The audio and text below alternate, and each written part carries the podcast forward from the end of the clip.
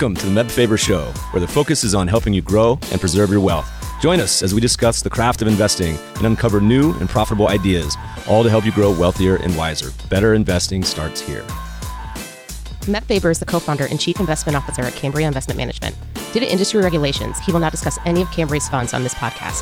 All opinions expressed by podcast participants are solely their own opinions and do not reflect the opinion of Cambria Investment Management or its affiliates. For more information, visit cambriainvestments.com.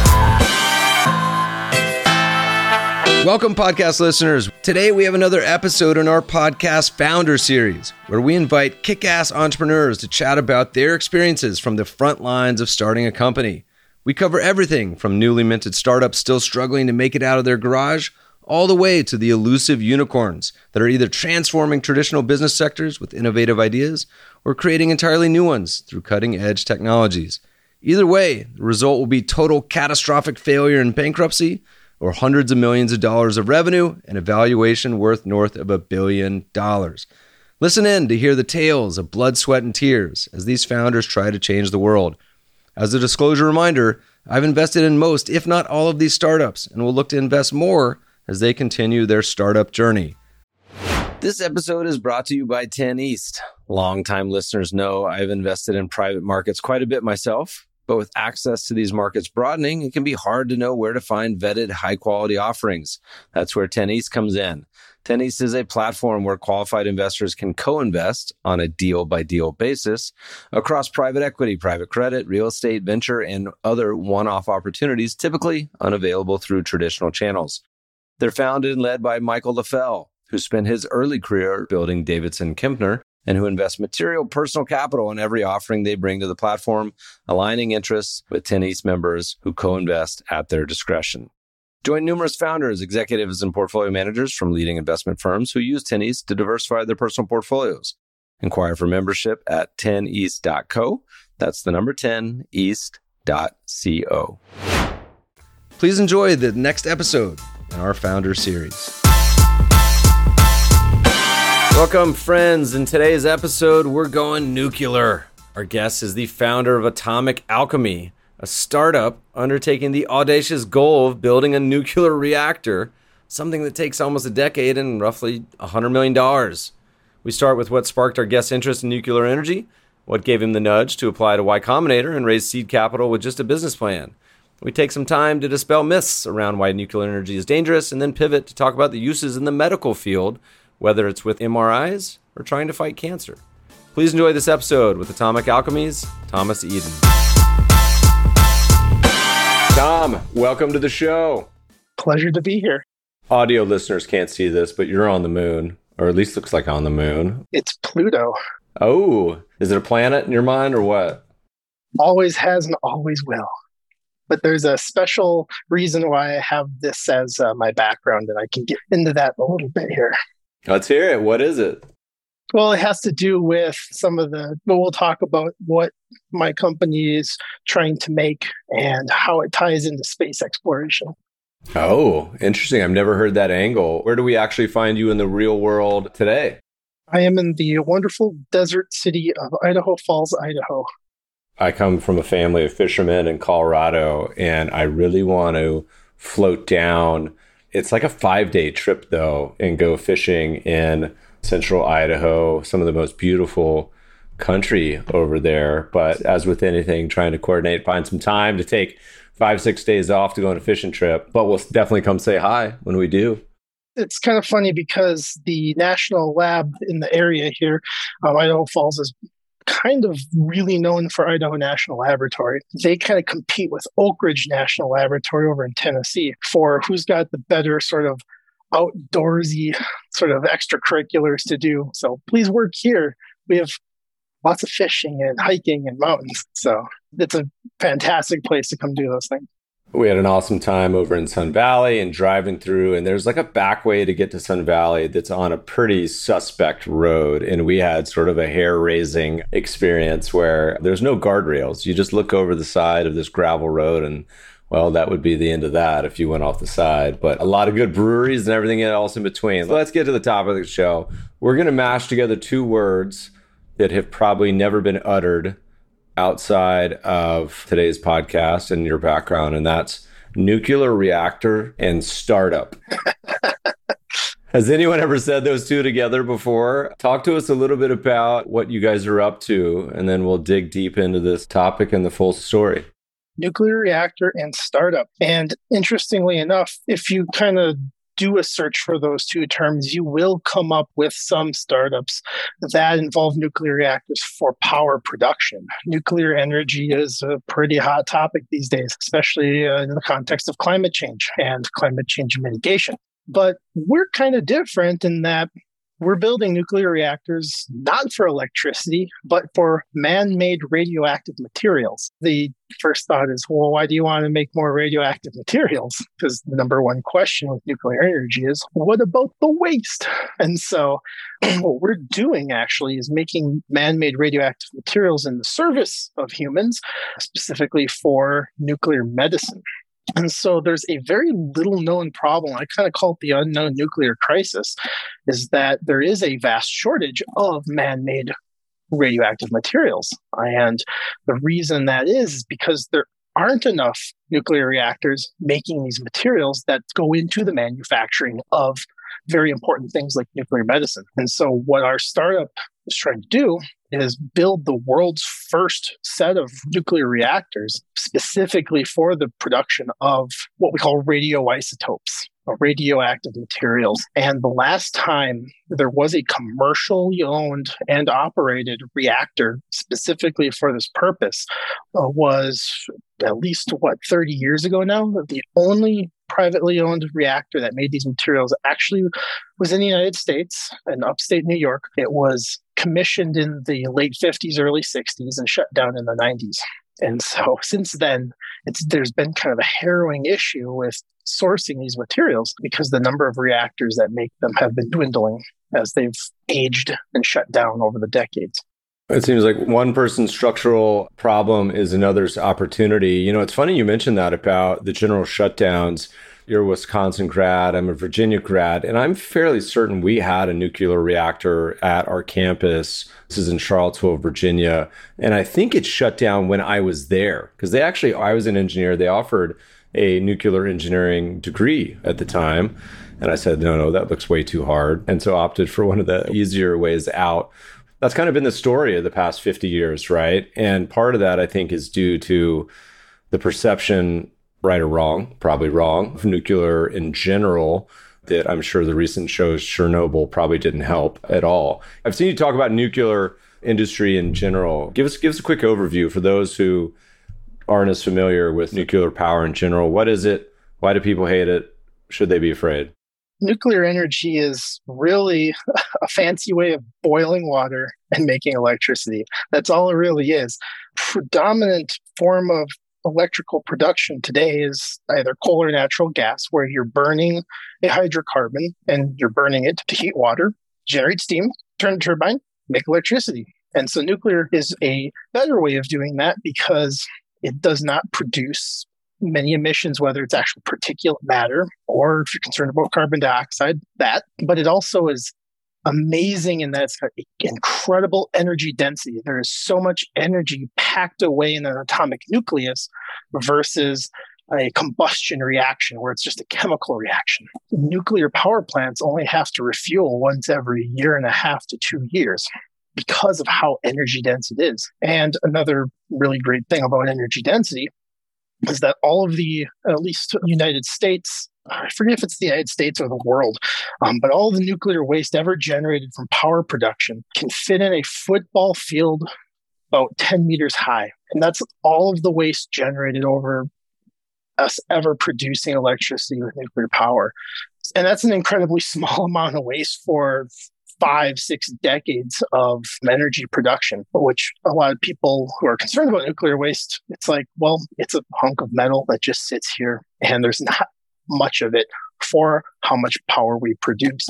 And what's really cool too is that really neat reframing nowadays of nuclear waste, because that's sort of the people's number one concern, the general public's concern, is that only a small fraction of that fuel has really been, quote, burned when it was being used. There's still at least 95% or more useful energy locked away in that spent fuel. And so there are a number of interesting startups these days that are developing what are called fast reactors. They work without getting into too much nitty-gritty technical detail.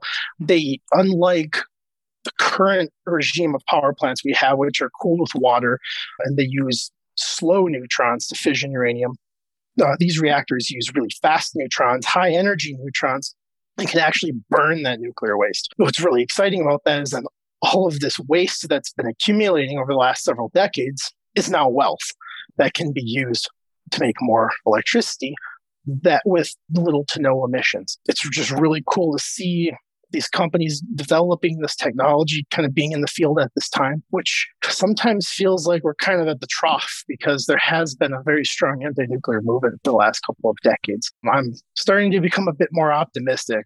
I've been more of the, I'll believe it when I see it, and I'm starting to see it. Is it just because the major events that get people worked up about nuclear, the Fukushimas, the Chernobyls, the nuclear power bombs that get everyone fearful? What is the big opposition if you had to boil it down to its basic core? Because there is, if you were to ask people, I've heard you ask this, like how many people has this killed over the past 50 years, et cetera, and listeners come up with your number in your head, there tends to be a pretty big disparity. What's behind it? And that's something I've been kind of struggling with for the longest of time, because since I'm in the thick of it, and I have at least I believe a pretty strong technical understanding of how the technology works, it's kind of starting to get to the point where there's really no excuse. If you're like really serious about a lot of the climate change related issues today, it's really hard to say you have an issue with nuclear power just because of all the upside it has. Now, the downside is what's commonly cited, the big boogeyman is the meltdown. And we saw that with Chernobyl, and we saw that with Fukushima. But the interesting thing is the number of people that died because of Fukushima from radioactivity per se, essentially zero, and more people actually died from the forced evacuation around the plant. So to kind of put in perspective our risk perception, I actually did a TEDx talk a couple of years ago that was provocatively titled "Sex is More Dangerous Than Nuclear Power," because there's actually more documented cases of people dying from sex or from childbirth or from so many mundane things in our daily lives versus the number of people that have died from commercial power in the United States since it started in the 1950s, which is zero. If you think about the United States nuclear navy, the people that operate submarines and aircraft carriers that are run by nuclear reactors, they're kids. They're literally kids. They've got 18-year-olds that go through nuclear power school. And, you know, so you got people in their early 20s that are operating these megawatt power plants and over millions of miles. I don't have the number off the top of my head here, but over a million plus miles of and decades of operational experience, there have been essentially no fatalities from kids operating nuclear power plants. And so there are credible issues where, as with any technology where you're unleashing large amounts of energy, you got to be careful. But if we look at sort of the deaths per terawatt energy produced between the various forms of electrical production, nuclear is by far the lowest. I mean, more people fall off of roofs trying to install solar panels and die than from the radiological aspect of nuclear power. So it's hard for me to understand where someone who looks at nuclear power and says, oh, this is an incomprehensible risk. We cannot afford to do this because it's just this existential threat to human life and or the planet. And it's like, the numbers don't lie. It's a weird to square that circle because like an example we like to give, and we talk about this with investing, where like the things that matter are not the things you're really afraid of. Like what's everyone worried about in the investing? It's like market crashes, but what do they totally ignore? Things that are so simple as fees and taxes that actually erode your wealth for long term. And the example we give, and we should throw nuclear in here, is it's actually a Bill Gates chart. And I know he's a big nuclear fan. It's like the top 20 animals that kill humans per year. And I was like, the ones that are everyone are afraid of, sharks, lions, wolves, whatever, they kill like 100 people total worldwide. And so like, I always try to get people to guess any of the top 10. And number one is mosquito. Number two is I think people, other people kill other people. It's not surprising. And man's best friend is like number 3 or 4. So your favorite pet.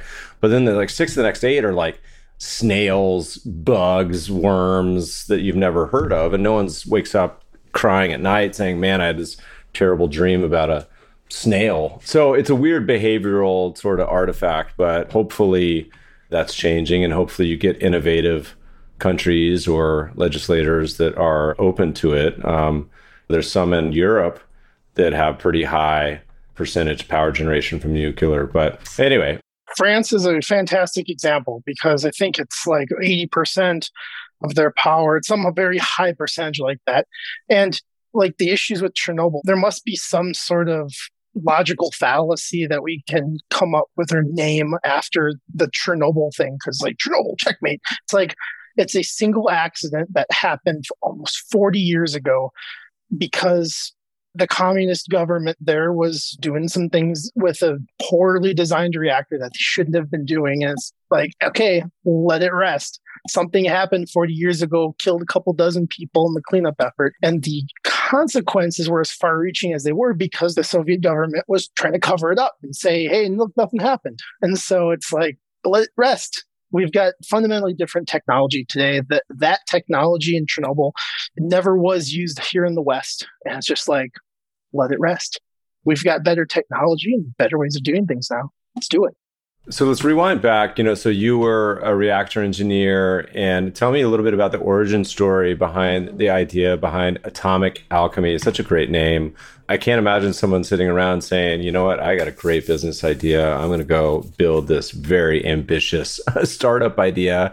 How'd the idea come to you, and how'd you decide you had the crazy inspiration to actually make it happen? I think the story kind of starts way back in the olden days when I was a wee college student. I was fortunate at the University of Wisconsin-Madison to be able to go through a nuclear power program that involved actual operations of a nuclear reactor. There is a reactor on campus. It's actually next to the football stadium, which surprises a lot of people, but there are technologies that are so safe that they can't really melt down, and a small reactor like that's one of them. I was going through a reactor operations class. It's one of those things where as you kind of go through your program and you start learning more about the technology, you start learning about the broader industry in general, there was always this sort of weird problem that wasn't really ever had anything to do with power, but it's still to do with nuclear technology. And it was this lack of, or this chronic shortage of these radioactive materials.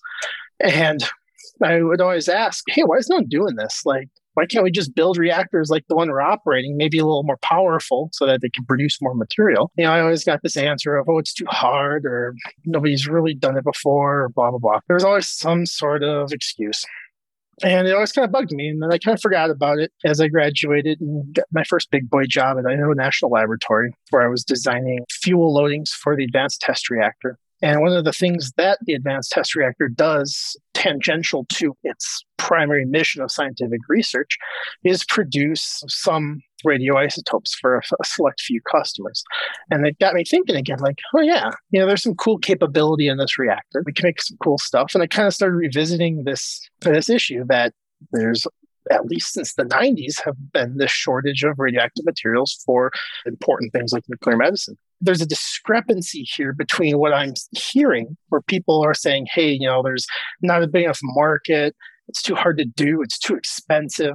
And looking at the raw market numbers where it's like, hey, this is a $10 billion industry. And it's just like, okay, something's not adding up here because there's a lot of money being made and there's a lot of stuff not happening to make that market cap number bigger. There's a segmentation of knowledge here between the people that actually have the nuclear understanding, the reactor understanding, and the people that actually make the medicine. So the more I looked into it, the more I'm like, oh, this is definitely doable. I know how to design reactors. I have a good understanding of the underlying technology here. And there's an interesting idea here. I think something can be done. This idea kept kind of festering and festering. Like, I should do something about this. And I had the very great fortune of sitting down for breakfast one day with Blake Scholl, who's the CEO of Boom Supersonic, really awesome guy. And he's like, have you ever tried applying for this program called Y Combinator? They fund crazy ideas like this. I'm like, never heard of them. So I did some research. I'm like, hey, this is cool. I can fill an application and people will give me money to start a company to do this crazy idea. So I did. And I actually got in on the first shot. I learned later that my batch had an acceptance rate of like 1.2%. It was something crazy low. Like, yeah, I thought getting into college was hard. And I was like, oh man. So it was kind of a crazy ride because I had this interesting idea where I almost have an unfair insider knowledge of how to make the stuff. Some people that were like, yeah, this is a really interesting moonshot idea. Here's some money.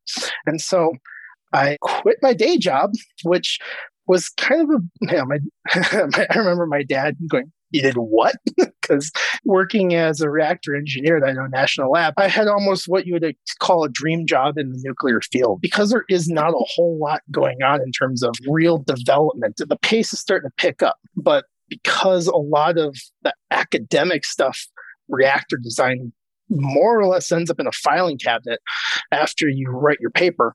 I was in a unique position where I would do reactor analysis, design a core for the Advanced Test Reactor, and then people would actually configure it that way and run their tests. So it was like my work actually turned out to be real stuff. It was really cool. And it's like a nuclear dream job. And so then I told my dad that I quit my job to go start this company. He's like, you were set for life. This is one of those things where if you don't do it, or at least you don't try, you're going to regret it in 20 years. If I fail, I can always go apply back there again. They missed me. I did a good job.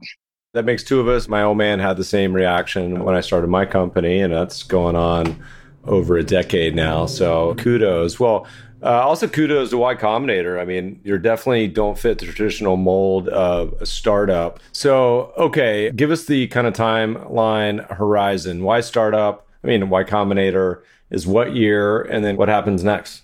Yeah, so I was in the winter 19 batch. And so my demo day was the spring of March 2019. And just a little bit of background too about YC, because you mentioned it, or it doesn't fit the traditional mold. It was difficult because as a sort of non-software company, I had to do a lot of translating of, yeah, okay, this applies to SaaS companies, but I'm not a software company. I'm not a B2B software company. So there was a bit of translation, but I was fortunate because each year they're increasingly adding more like bio companies. And so I was able to make a lot of friends who were doing similarly challenging things in the field of biology, therapeutics. But my demo day was March 2019 and had a pretty decent initial seed raise. It was very difficult trying to lay out the context, the full picture of, hey, this is what we're doing, because a lot of people get caught up on, oh, you're building a nuclear reactor, where it's like, yeah, we are, but it's a part, it's a component, it's a widget in a factory that we're building. You know, it's more than just the reactor, but that's the big hard challenge is licensing a reactor. And so in the fall of 2019, we actually sent in our letter of intent to the Nuclear Regulatory Commission to say, hey, we're doing this. We would like to engage you a bit more and to tell you what's up and start the process. And then in the spring of 2020, and then the last year and a half, it's been a lot of facility design. So not only did we have to kind of come up with a unique reactor design that's specifically built to be efficient for production of these materials, because like an airplane, the design of the reactors plays a big role in how well it does a particular thing you want to do. We also designed the factory because one of the challenges with radioisotope production is that the material you're working with is radioactive and is treated as a hazard, as hazardous material. And you need to get it around the facility in a way that you're not giving a bunch of people radioactive doses. How much of this is like a template? I mean, is there a thing where like the nuclear commission or whatever you call them is just like, here's the standard design, we're doing this. It's like just boilerplate, stamp, good, or is it like, no, you have to recreate the wheel and start from square one? How customized is it? And I'm picturing you at Y Combinator. I mean, how many, was it just you? Is it like you have a team of a dozen already, or what did it look like?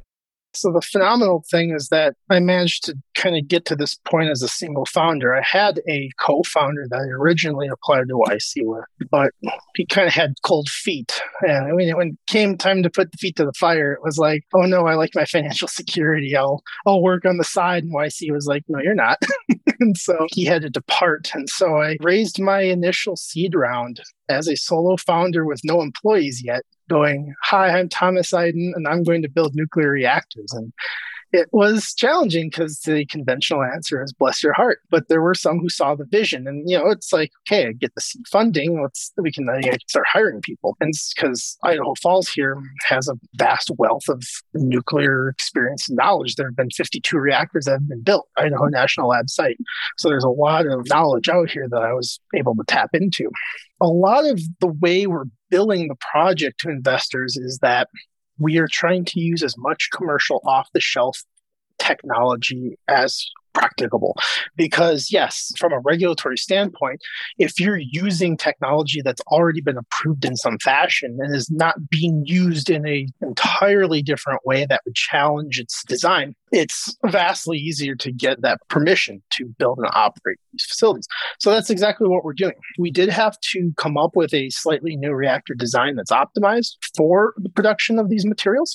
But by and large, it's really just a bunch of components that are used in currently operating reactors, just rearranged in a different way to make it more favorable to producing radioactive materials versus power, essentially. So there's no template per se. If I were to build a power plant, there's a lot of, quote, templates. You can go to a vendor like Westinghouse or GE Hitachi, and they have reactor designs, pressurized water reactor designs, boiling water reactor designs that you can be like, all right, I want to build this thing. But for what we're doing, like I said, the last time that anyone's really done this specifically, I mean, was in the 90s. We did have some templated portions of our, say, production process. So the separation of the radioactive materials you want to use for the nuclear medicine and the stuff you discard is not very useful. That process is actually pretty well fleshed out. So we were also able to use a lot of prior art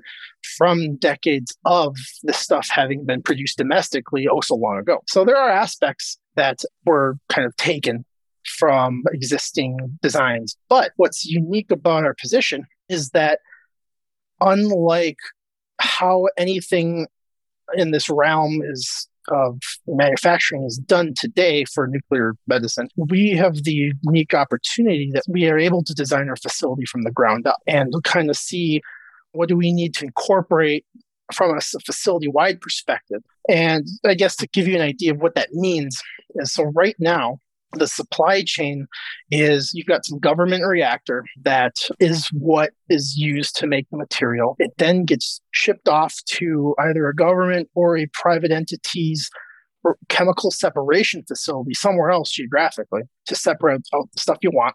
And then that sort of purified material goes to a third place where they actually turn it into the medicine that then goes to the hospital. It's a very segmented, very fractured supply chain owned by multiple entities throughout the process. And so what we're able to do, that efficiency, that ability to design from the ground up is so important because we can take that whole supply chain and shove it into one facility and increase the efficiency. So to put in perspective, it's a kind of a made-up unit, but it's called the six-day Curie. And Curie is a unit of radioactivity.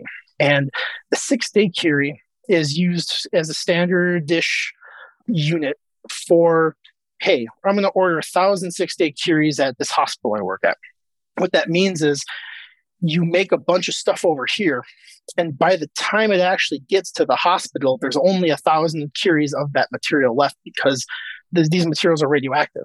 Every second, every minute, every hour, it's disappearing. It's radioactively decaying into something not useful. For the time it takes between 6 days of creation to receipt, you lose a bunch of material, and then the unit they use is the unit of radioactivity of what you receive at the hospital. And by being able to shove all of this stuff into one facility and vertically integrate it, we can bring it down to something like a 2-day Curie because we can take it out of the reactor straight to the box where we do the chemical processing, straight to the device that you have the sterile creation of the drug, essentially, and then direct from manufacturer to the hospital. So it's a very unique opportunity to sort of capture all of the gains in reduction of manufacturing costs, reduction of shipping costs, because it's very expensive to ship radioactive materials, heavily regulated, and all the associated regulatory costs in terms of all the different types of facilities that handle these materials and all the shipping in between. It's a unique opportunity to capture a lot of gains that can't otherwise be captured with existing facilities. What's the use case? Is it mostly MRIs?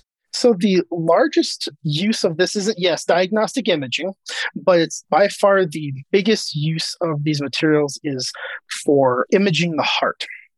Like cardiovascular disease is a huge issue in the West, and it is, I think, 80% of the radiological procedures that for nuclear medicine.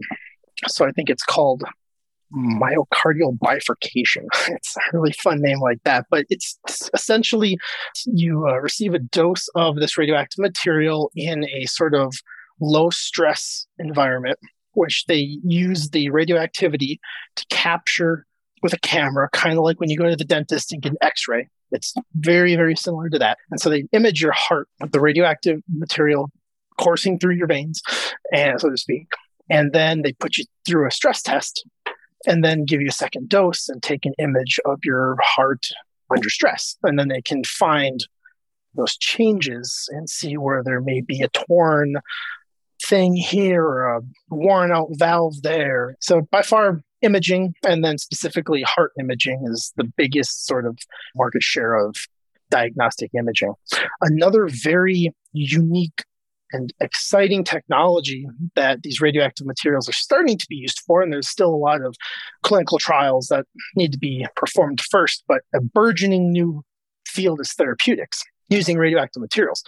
And what's so cool is if you think of fighting cancer, you basically have chemo, and it's like a war of attrition. You're trying to kill the cancer, and you're kind of dosing yourself with some really nasty poison to do that. It affects your whole body. Well, what you can do with radioactive materials is attach that radioactive atom to something like a glucose molecule, sugar, or to an antibody that specifically seeks out this cancer and deliver that radioactive material to the tumor. The tumor either consumes the sugar and consumes it faster than the rest of your body, or the antibody directly attaches to that cancer cell.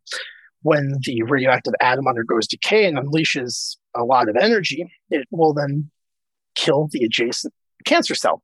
So it's like targeted chemo. So this is really a really cool development that I'm kind of watching happen before my eyes as I get into, because most of my experience here is with reactors, but as I get more into the medical side of things, reading the research papers, how they're using these materials, it's phenomenal. And I'm really looking forward to a lot of these developments that will have significantly less sort of collateral damage on the body, and is a much better way of delivering radiation than, say, like beams, where you have to shoot the radiation through your body to get to the tumor. Something to look out for are nuclear therapeutics. So there's a lot of use cases. You figured out there's a supply chain disruption. Who makes most of these? Is it governments? Is it companies around the world? I should have probably started with this as part of the problem statement, but right now, the United States consumes about 50% of the world's supply of nuclear medicine each year.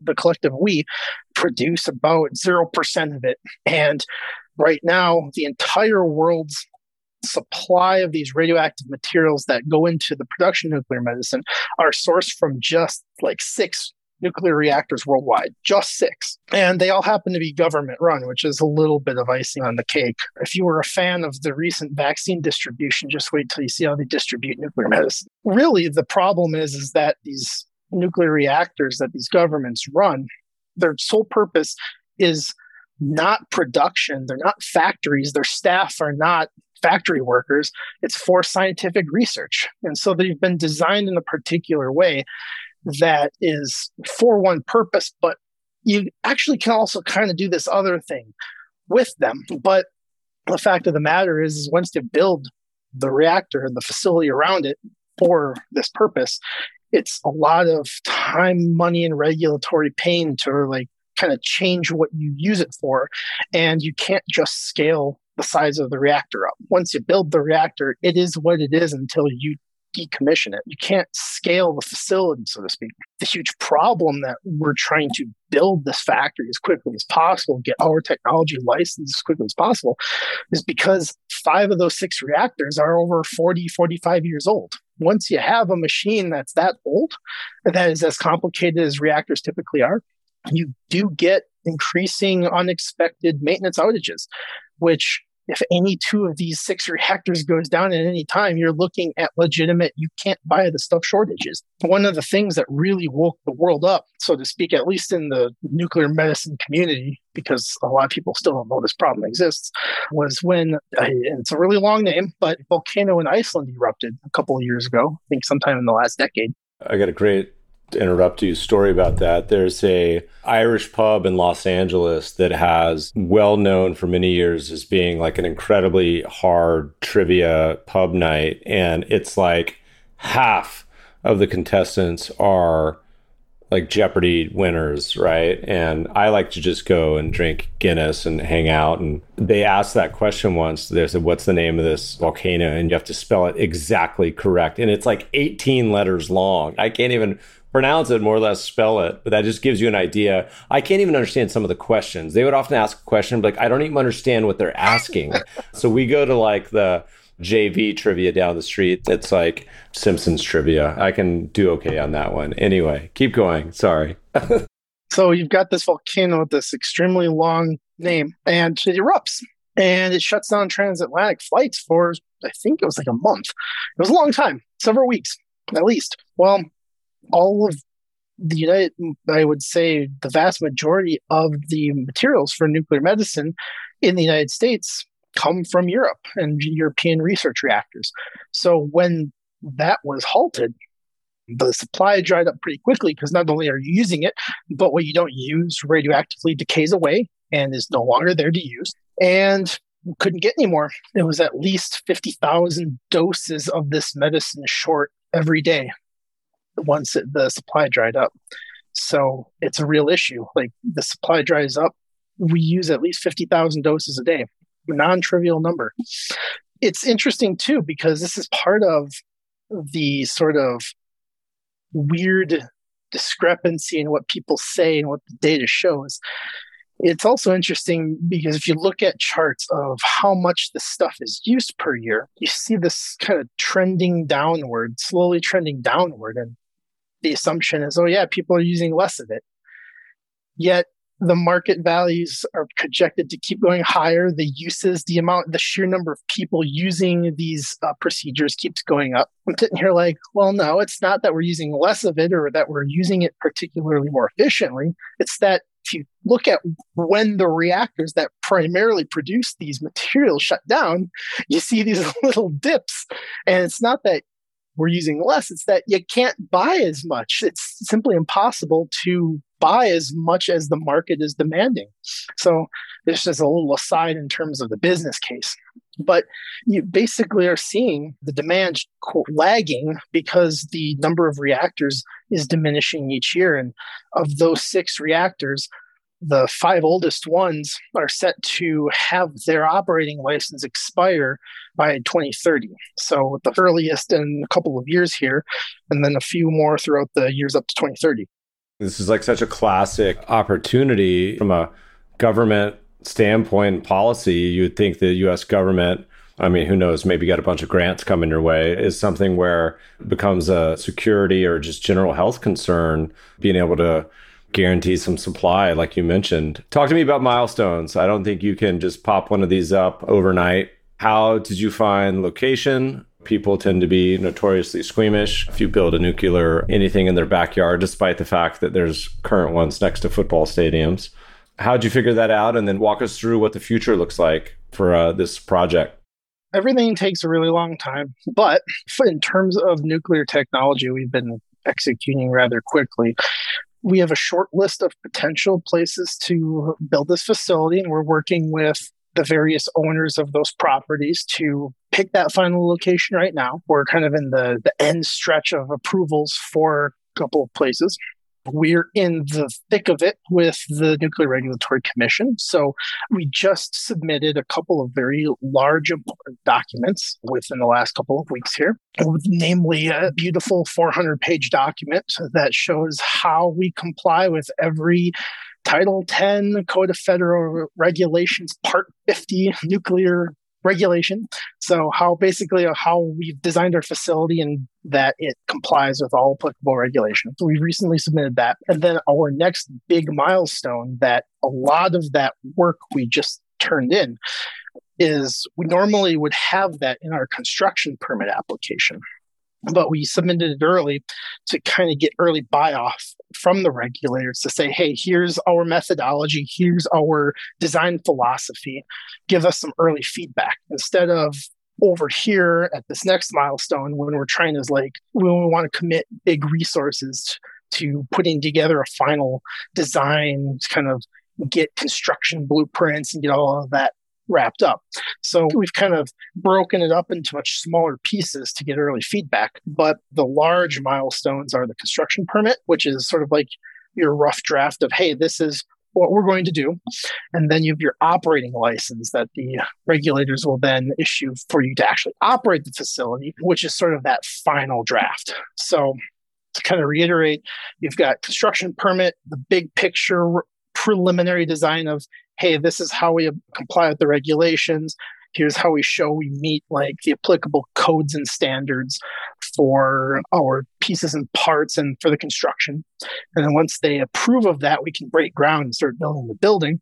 And the operating license is, hey, look, we said what we were going to do. Here's how we intend to train operators. Here's how we intend to operate the facility safely. And then when they buy off on that, we can actually turn the facility on. And a lot of that work goes in parallel. So it's a time-consuming regulatory process. That's one of the things that's simultaneously a challenge to convince people in terms of a longer timeline project. It's also acts as a great moat because it deters a lot of people from trying to tackle these big problems.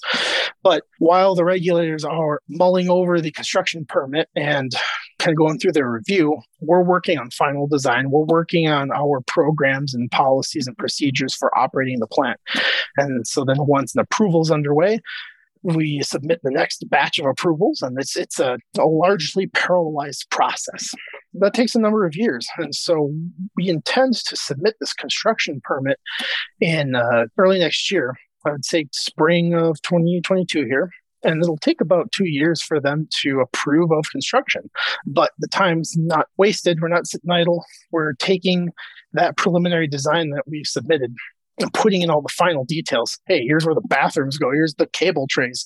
Here's how we will train our operators to operate the reactors and the chemical processing units. Here's us working out details for shipping the material to our customers. And a lot of it, too, building that customer base. Theoretically, if you got a knock on wood, no promises, what's the ballpark time horizon for flipping the switch on? COVID kind of, that lost year of 2020 sort of threw a wrench in our timeline, but it was originally 2026, and now it's been pushed back to 2027 just because a lot of things slowed down in terms of collaborating with some of our partners in getting some of these approvals or working on siting and stuff like that. But right now, well, we're looking at 2027. In this industry, is anything nuclear is lightning speed. We owe a lot of that, though, too. It's a small, low power compared to a power reactor, very low power, low consequence if something happens, a lot of very familiar technology to the regulators. What's the market size for this sort of opportunity worldwide? Is this a pretty big addressable market? And on top of the fact you mentioned that it's actually underserved at this point because of supply constraints. Yeah, right now the number that's kind of thrown around out there is $10 billion worldwide. And 50% of that approximately is North America. The United States by far consumes the most nuclear medicine. But there are a lot of opportunities with certain developing countries, well, developing and fleshing out more of their health infrastructure.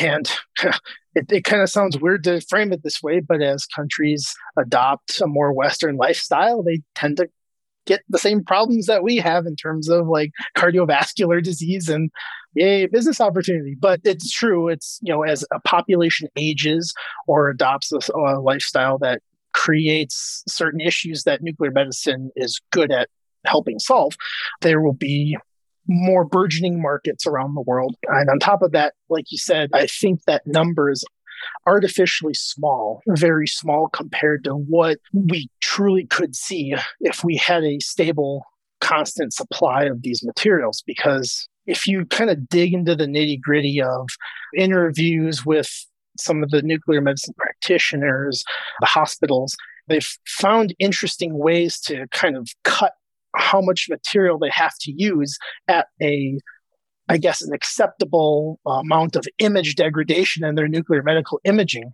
They try to cut down the total amount of material they use for an acceptable image quality, which, you know, if there was a more stable supply, they could potentially go back to using a bit more, getting a much better image, and just being able to do more of these procedures. By far, to developing more of these new therapeutics, like these sort of targeted chemo treatments, any other medical procedure that the scientists can think of using these materials is largely driven by their availability for not only the R&D, but for the quantities needed to get through, say, a clinical trial. Because if you only can get a batch of a particular rare material once every year, or whenever this government reactor decides to make it, it's hard to kind of get through a timely clinical trial schedule.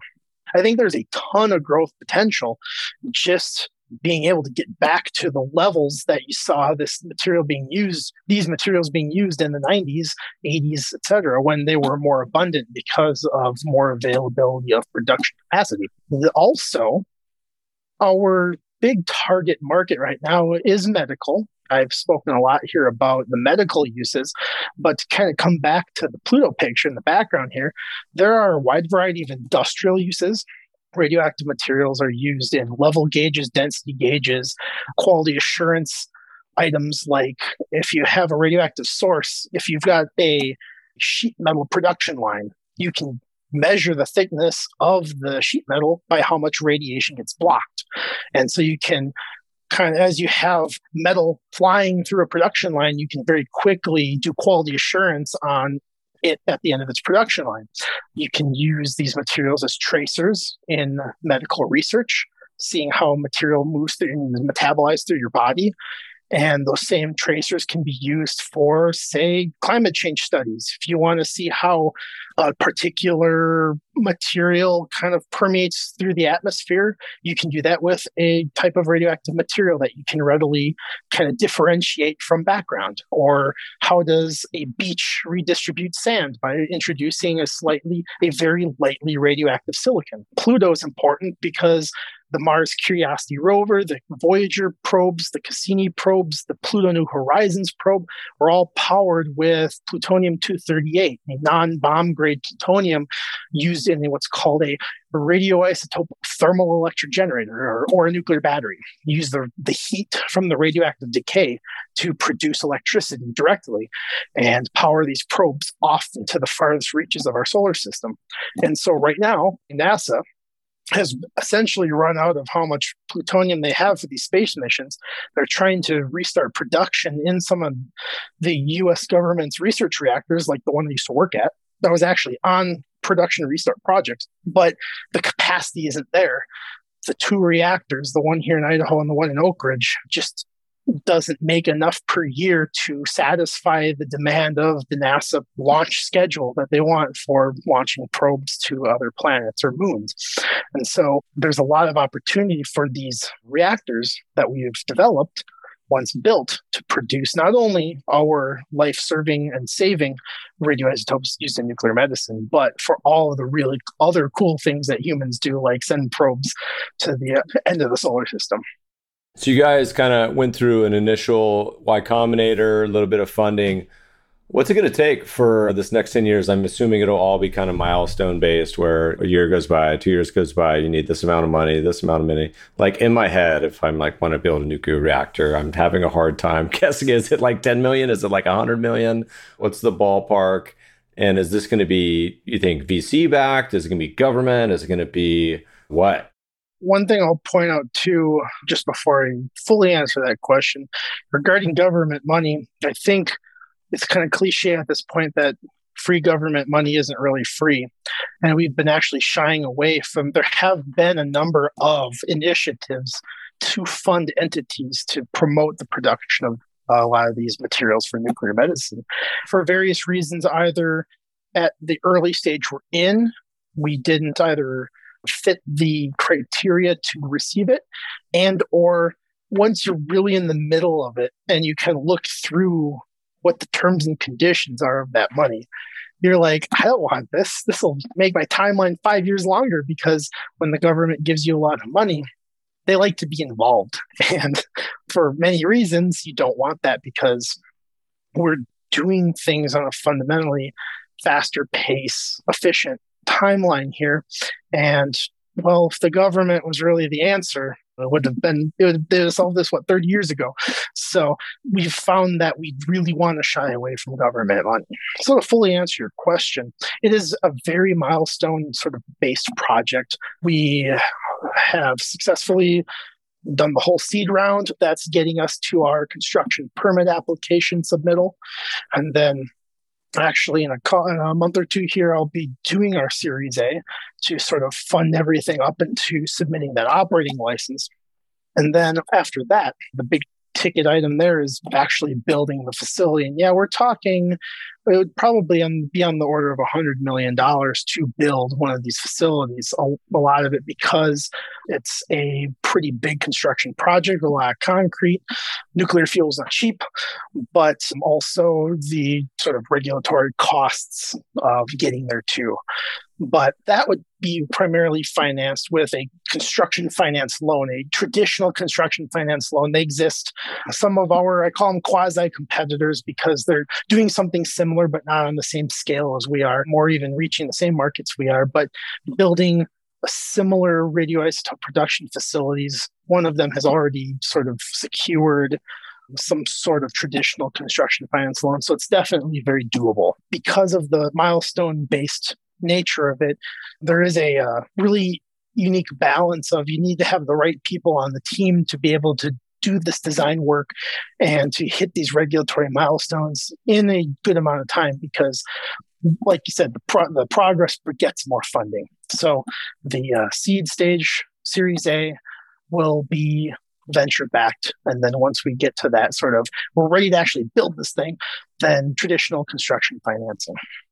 This is so fun. I love following along the journey. I mean, the coolest part about this, I mean, it's almost like a biotech company working on a drug where the time horizon is so defined. Like you said, you just can't flip the switch tonight, but you have such a, if you're even working on it, you have a lead in the race to where even if someone says, we got to turn these on too, it takes a while. What's been the most memorable part of this journey so far? I know you got a long road ahead of you, but is there anything in particular that sticks out, good, bad, in between, as being particularly memorable? Definitely the fundraising experience is very memorable as being the highest of highs and the lowest of lows, because you can do so much diligence and get so far. And then you get that no, it's just like, oh, so for a while, it's well known that you get like 100 no's to one yes. And I experienced that too. And so I at one point, I had a visceral reaction to my phone going off, making the little bloop-de-bloop noise for my email. Because I'm like, oh God, not another email. I don't want to see it. But, you know, when you do get the right people who share that vision or see that vision and write that check, it's the highest of highs in a sea of low. But that's been a very memorable experience. And then just in general, in the same vein, going through the process of, hi, I'm Thomas Eiden. Basically, I'm the only employee of my company. I'm that built nuclear reactors. Going from those kind of conversations where they're like, how the heck are you going to actually do that, to getting to where we are now where they're like, oh, they're doing that. Ooh.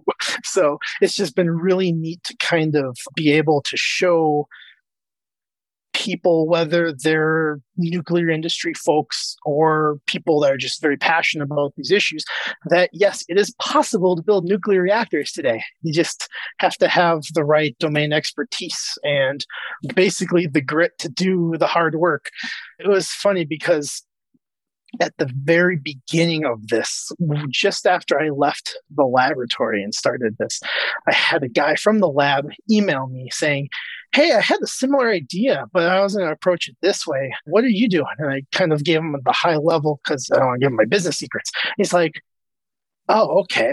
You know, you have to do like a lot of regulatory submittals, multi-100-page documents, blah, blah. It's like, yeah, I'm familiar with this. And actually learned from my friends back at the lab that this guy had kind of been asking around to people I had worked with, like, who is this guy? What's his character like?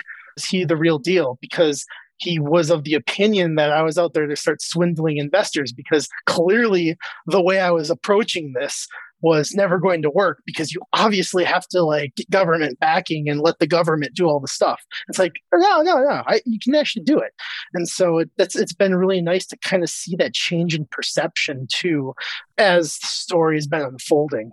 And so those have been kind of like slow burn highlights where you look back and you're like, this is how we started and here's where we are. So after we made one of those big submittals 2 weeks ago, this 400-page beast, it was like a huge weight off the shoulders, because it's like, we just submitted 60% of the technical content needed for our construction permit to the United States Nuclear Regulatory Commission. Like, they're taking us seriously on this stuff, and we're submitting some real serious stuff. It's when you're in the moment, when you're doing all this work, it doesn't feel very special. But then when you hit these kind of little or big milestones, you take a step back and go, man, this is pretty awesome. We're doing something really cool that no one's really done in a very long time, or people don't think is possible. It's such a cool idea. I remember seeing it for the first time and just getting it from the get-go. So we will definitely wish you lots of luck. If the listeners want to follow along with what you guys are up to, if they're even interested in getting on your cap table one of these days, what's the best place to track what you guys are doing and follow along? So that is a very... not easy, straightforward question, actually, because of, for the same reason why I kind of brought up this one of several people who are like, are you just trying to con investors here? I've actually been keeping a pretty low profile in doing all of this, because there really has been no benefit for when you're kind of going through the slog of writing hundreds of pages of regulatory documents to like every week be like, we're writing regulatory documents. There really hasn't been a real need to advertise ourselves, because for so long I've seen so many entities, whether these big bureaucratic sort of existing companies that do something with nuclear, or whether it's some flashy startup, they'll promise all these things. They'll talk the talk, and they'll really talk the talk. We're going to do all this stuff. And then one day they're just gone and they evaporated. And so I, like I said before at the beginning here, I've taken this I'll believe it when I see it approach. And so for that same reason, I've actually been very careful not to put myself up, or at least the company, out there too much, because I want to hit these milestones first, say, hey, look, we've done this stuff already. We're here. And then it's kind of hard for people to not take us seriously, because we've already done half the work. It's like, oh, you've gotten this far, you're going to get to the end. And so to follow along, we do have a Twitter, we do have a presence on LinkedIn and Facebook. So right now, they're not very active, but that will be changing towards the end of this year as we get much closer to submitting this construction permit. So I won't discourage people from following us. So yeah, we do have a presence on all the social media that are extremely quiet right now, but that will be changing. Please follow us and await the good news as we start hitting these ever bigger regulatory milestones and actual construction type activities. Tom, it's been a blast. We'll even add your Twitter handle, which is a great name too, the Isotope Factory, to the show note. Thanks so much for joining us today. Yeah, thank you for having me. It's been fun. Podcast listeners will post show notes to today's conversation at mebfaber.com/podcast. If you love the show, if you hate it, shoot us feedback at themebfabershow.com. We love to read the reviews. Please review us on iTunes and subscribe to the show anywhere good podcasts are found. Thanks for listening, friends, and good investing.